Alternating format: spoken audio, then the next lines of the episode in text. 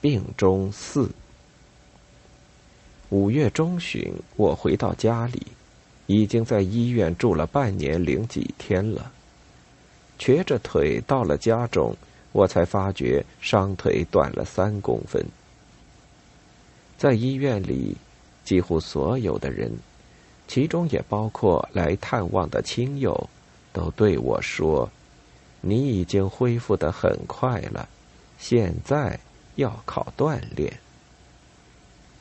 回到家里，我也对所有的来客说：“我要靠锻炼。”但我并没有方案，并没有计划。这个人说该这样动好，我就这样动动；那个人说该那样动好，我就那样动动。精力不够，在楼下太阳间里来回走三四趟，就疲乏不堪。有时让别人扶着下了台阶，绕着前后院走了一圈，勉强可以对付；再走一圈就不行了。这里所谓走，是指撑着木拐移动脚步。家里的人不让我独自走下台阶，我也不敢冒险。我睡在二楼，吃饭、活动、看电视，都在楼下。上下楼梯也是一种锻炼，有栏杆可扶，不必撑木拐。起初。一上一下很费力，上下多了，又担心摔倒。每天上下楼各两次。早晨起来下楼，吃过中饭上楼，午睡后下楼，晚上八九点钟再上楼。在楼下活动的时间可以说是很多。刚回家的时候，我还重视锻炼。晚上早早上楼，在铺毯子的房间里做各种活动，又在放了木板的大床上翻来滚去，弄得满身大汗，觉得有一些进步，自己也相当满意。但是过了十多天，又听人说。锻炼要适可而止，不能过于劳累。自己正感到有点吃不消，就放松了锻炼。感冒以后精神不振，有个短时期，我甚至放弃了锻炼。但也不能说是完全放弃。我不能不经常走动。只要坐上一个小时，我就会感到跌伤的左腿酸痛；坐上两三个小时，心里便烦躁不安，仿佛坐在针毡上面。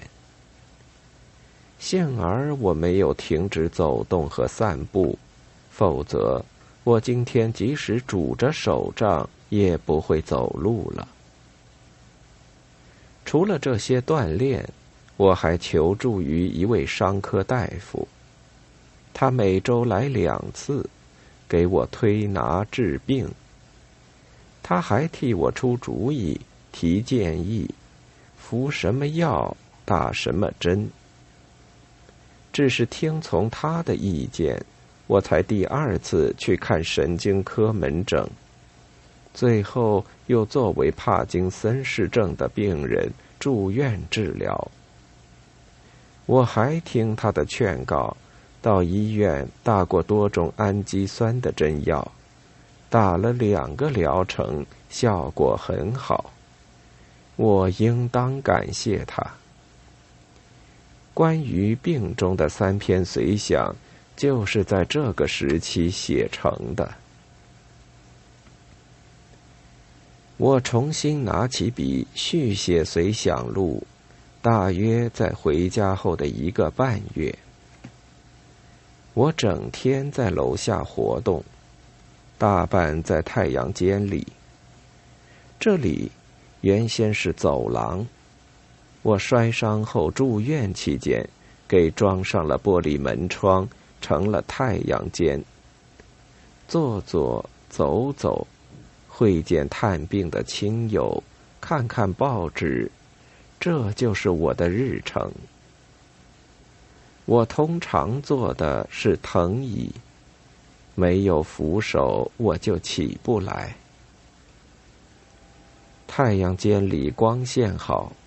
靠窗放的有一架缝纫机，我常常想，不要桌子，在这里写字也行。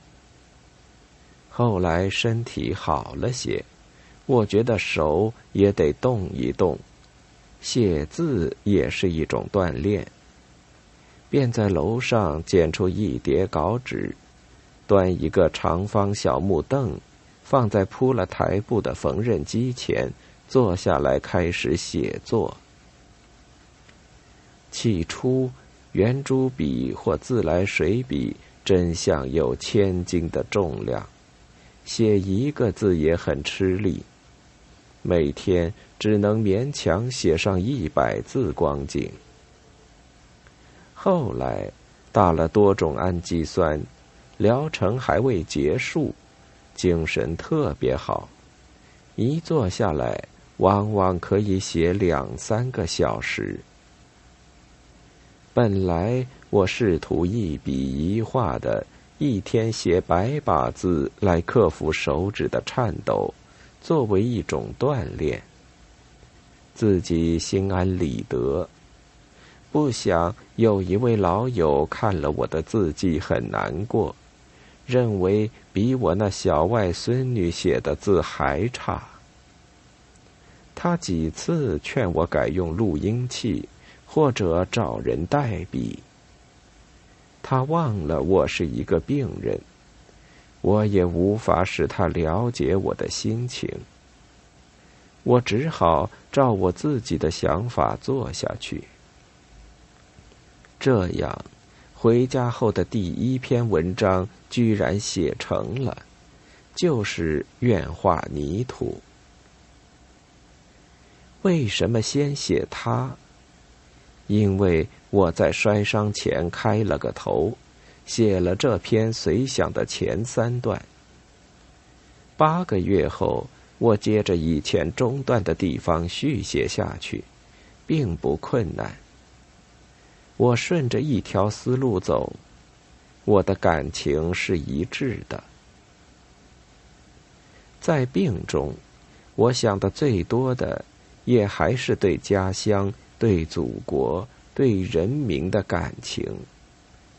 这些感情几十年来究竟有多大的变化？我很想弄个明白。人老了，病久了，容易想到死亡。我回家的时候，刚刚拔光了剩余的几颗下牙，只能吃流质。食欲不振，体力差，锻炼成绩不好，这也可能是一个原因。想到死亡，我并不害怕，我只是满怀着留恋的感情。每个人的生命都有尽头，我需要知道的是，我可以工作。可以活动的时间究竟还有多少？我好为我那些感情做适当的安排，让后人来判断我唠唠叨叨、反反复复是不是在讲真话。单单表示心愿是不够的，只有讲了真话，我的骨灰才会化作泥土。留在前进者的温暖的脚印里，温暖，因为那里有火种。在想到死亡的那些日子里，我受尽了噩梦的折磨。我要另写随想谈我的噩梦。有时我同儿女们谈起当时的情况，还不寒而栗。我怎样熬过了那些可怕的夜晚，自己也说不清楚。不管怎样，我总算熬过来了。我的健康在逐渐恢复，虽然很慢，我的身体终于好起来了。八三年十二月二十日。